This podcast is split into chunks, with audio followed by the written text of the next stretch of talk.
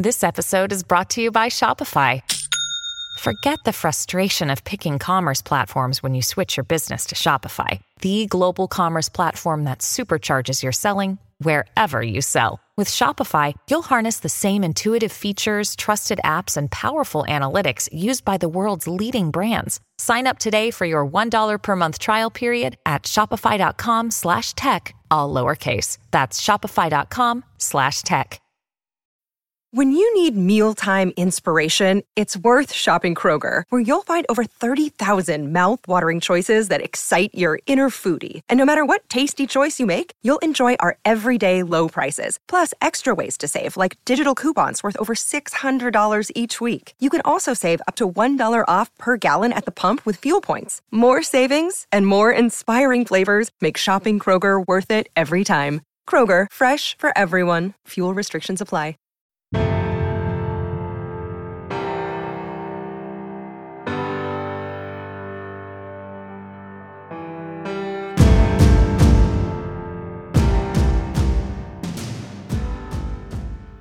Special thanks to Catapult Sports for providing the Coaches Lounge where we sat down and talked with coaches at AFCA. Today's episode is with John Pennington, who is the head football coach at West Virginia State. He enters his seventh season there and was named the head coach in spring of 2017 and promptly proceeded to lead the program to its first winning season in a decade. Today we talk about small college recruiting, dealing with the transfer portal, developing culture, using NIL as an education opportunity, and more. Be sure to check out the links in the show notes to our two previous episodes with Coach Pennington, as well as to his RPO course. We're live here from AFCA. I'm sitting down with the head football coach at West Virginia State, John Pennington. John's been on the podcast before, but it's great to have you back here and, and sit down in person and talk. Yeah, it's, it's, great to see you, first of all. I love the podcast, uh, shameless plug. I listen to it all the time, like if I'm uh, working around the house. So it's just awesome to hear other coaches' thoughts and insights. Yeah, well, and, and you know, it's great to have you back and get your insight on things. And today we're focused on recruiting. You and I were talking about you know, recruiting at the small college level. And obviously, you know, in the last couple years here, the dynamics of recruiting have changed with uh, the portal, which just went crazy this year, and you know all the other things we have to deal with. What doesn't change is, uh, as a small college coach, you know your your staff, your budget, etc. Yep. So we got to find ways to be efficient with that. But we'd like to get your thoughts just on on the changes here and how you keep up with it at West Virginia State.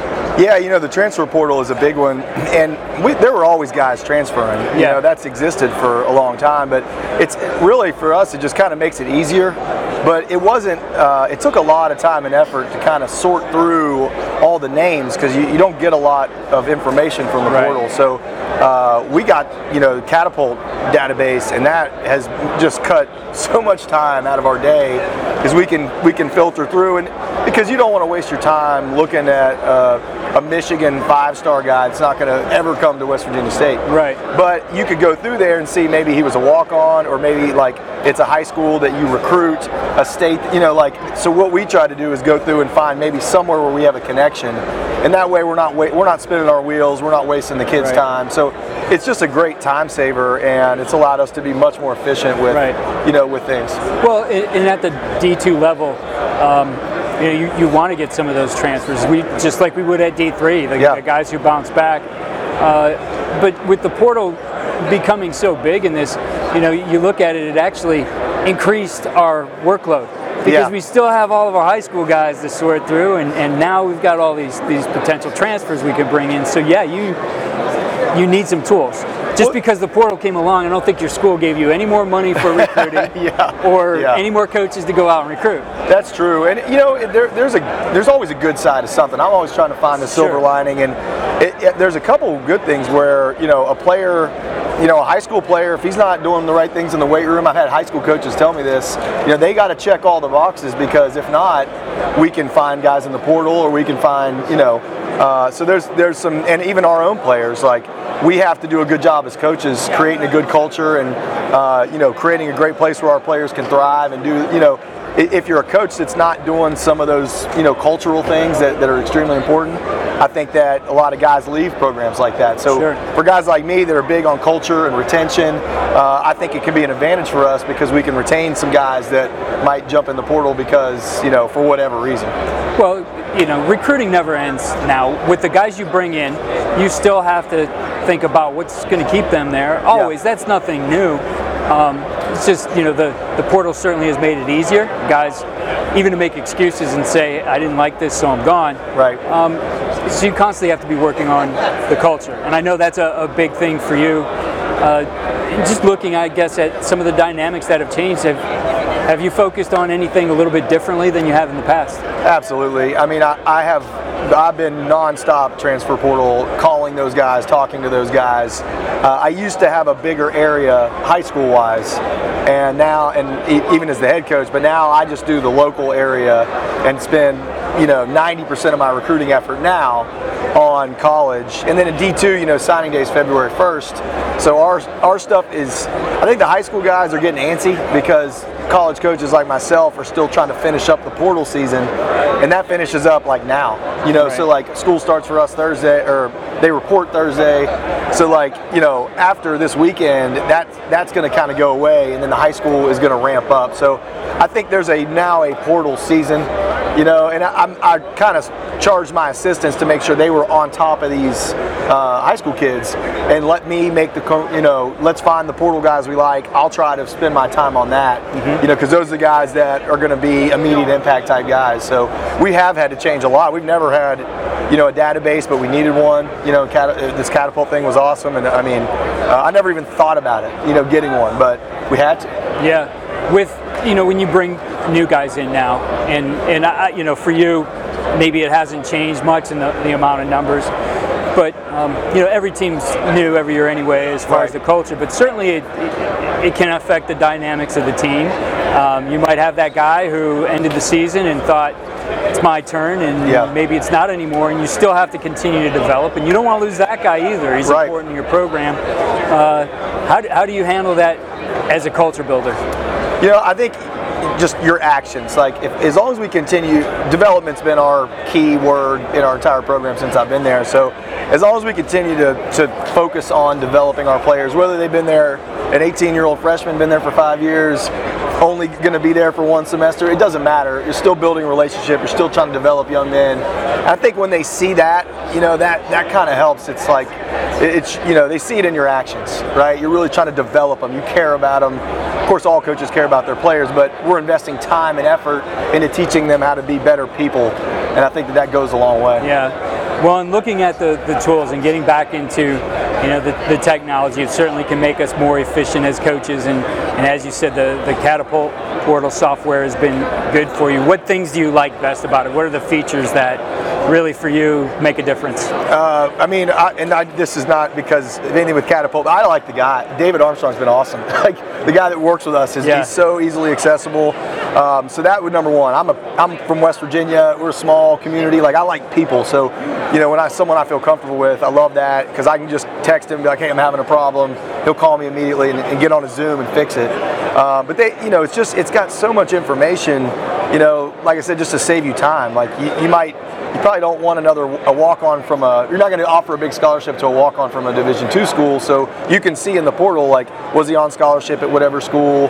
How many snaps did he play? And maybe it was all special teams you know and didn't play any defense or any offense. So you can really dive into that young man and see if it's going to be a fit and if it's going to be you know something that's worth your time. So I, I mean just the the overall database is very easy to utilize and thin out you know instead of recruiting however many are in there now, I don't know, 5,000. You know, you can get it down, you can narrow it down to 20. Right. And now you've got 20 kids that you probably have a connection to some way, somehow. And then, and boom, you know, you follow them on Twitter and, and you're on a phone call probably that night. Yeah, yeah. Well, it's been, it's been years since we talked, but um, you know, we, we all continue to develop and grow as coaches. Uh, you know, looking back, I guess it's been about five years over the last five years. For you, what do, what do you feel are the, the biggest ways you've developed as a coach, and, and really, what did you do to to develop yourself that way? Yeah, I, uh, I think as long as you're intentional about just growing and developing, like that, you know, like okay, this loss, there's something I need to learn here.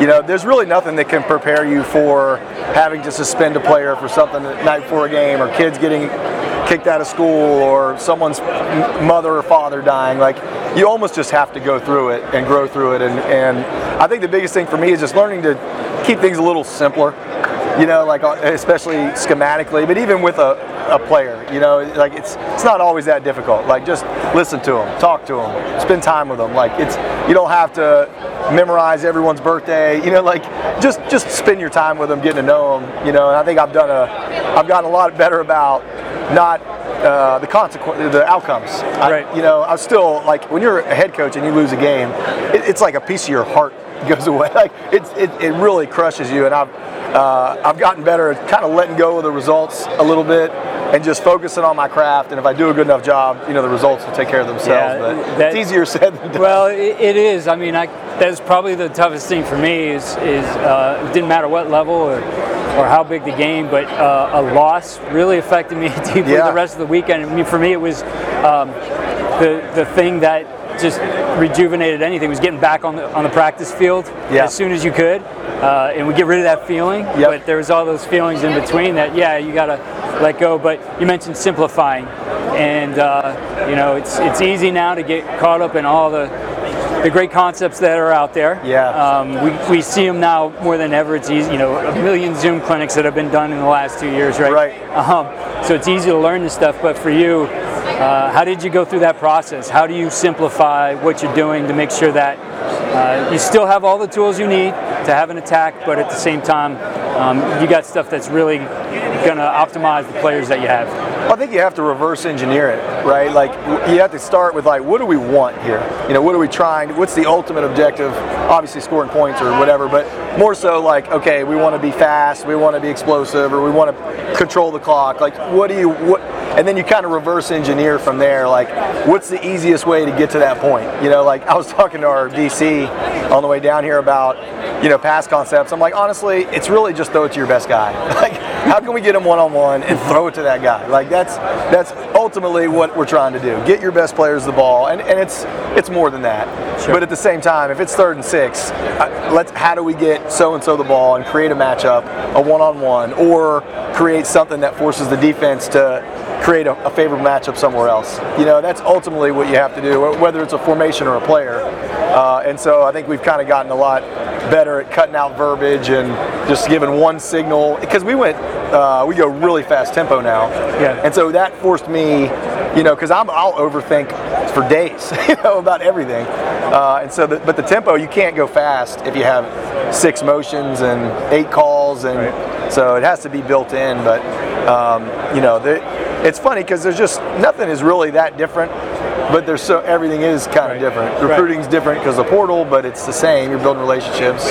The NIL stuff is different, but it's like, well, it's just things that players are into, and you got to yeah. be up with that stuff. Yeah. They need it. They, they they certainly do. I know. I thought it got my attention. I saw it during the season, or maybe before the season. Uh, West Virginia State in, in the transfer portal, and um, and uh, I'm sorry, in NIL. Yeah. And you guys having some people helping them with yeah. NIL deals. Like you don't hear that. My son's a Division two baseball player.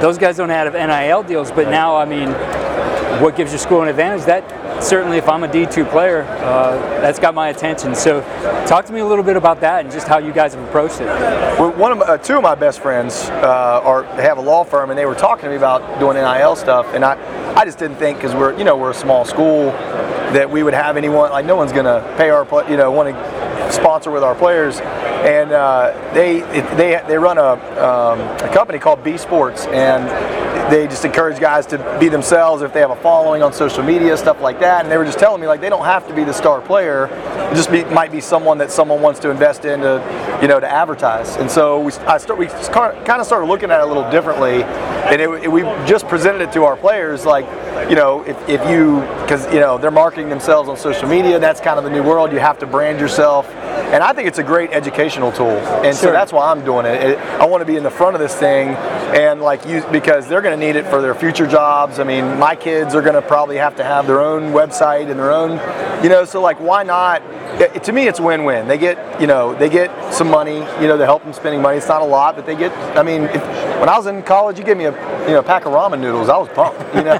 so like, it, it doesn't take a lot to really help that young man have a great experience, right. and and then he's got to market himself. He can't be on social media, you know, putting bad stuff out there, being too, you know too argumentative. Like, it kind of forces them to have to mind what they're doing because they're marketing themselves as a brand. So I see a lot of benefits with it, and plus, like these guys at B Sports are like my literally two of my best friends. One I grew up with since I was five, and the other one my best friend in coaching. So like I feel very comfortable, and I don't do anything.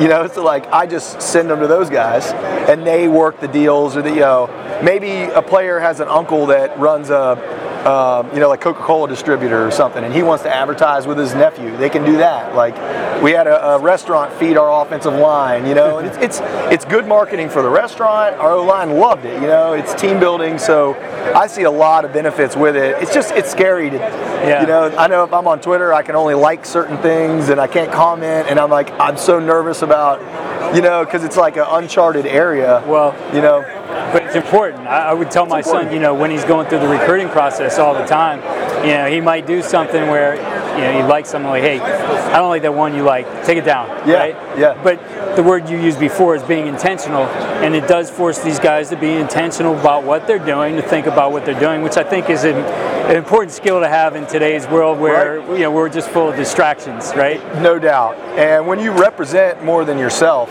you know, it also, you know, you, it, you can remind them of that. Like, you look, you're representing me, my family, the, you know, the other players here and their families. So, and I think our players, I get this a lot. They love being part of something bigger than themselves, which yes. it's pretty mature for an 18 to 22 year old to say something like that. But I think we all, uh, you know, all people want to be part of something. Right. And so I, I think that that with the, you know, with the social media part is huge, you know, because you see a lot of mistakes in social media and recruiting. You know, that's right. the first thing I do. Right. Just check out a guy's Twitter and what's he saying on there. Yeah. Well, it, and I think you're the first coach I've ever heard talk about it as something educational. Right. And in I've never thought of it, about it that way on, on the kids who have to deal with this because you have to support them for them to, to learn from this. But to approach it as something that's educational, that, yeah, get a little bit of money for those guys now who are the maybe right. smaller school athletes, but really learn more about the stuff that's going to help you make the money in the future. Ball exactly. ends for everybody, right? So yeah. how are you going to make money when ball ends? And that's what we, you know, that's our our end goal is just making them, helping them be better adults, better leaders, you know, in the future. And you know, when I when kind of Craig at B Sports approached me with it, I'm like, I think that's something that's a tool we can utilize. And they're not going to remember how much money they got NIL, but they are probably going to remember an O line dinner.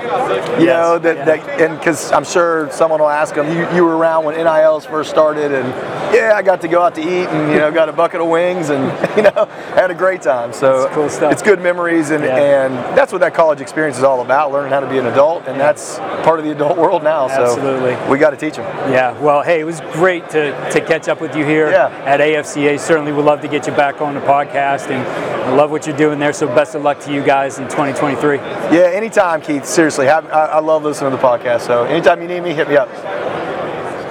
Thank you again for listening to the Coach and Coordinator podcast.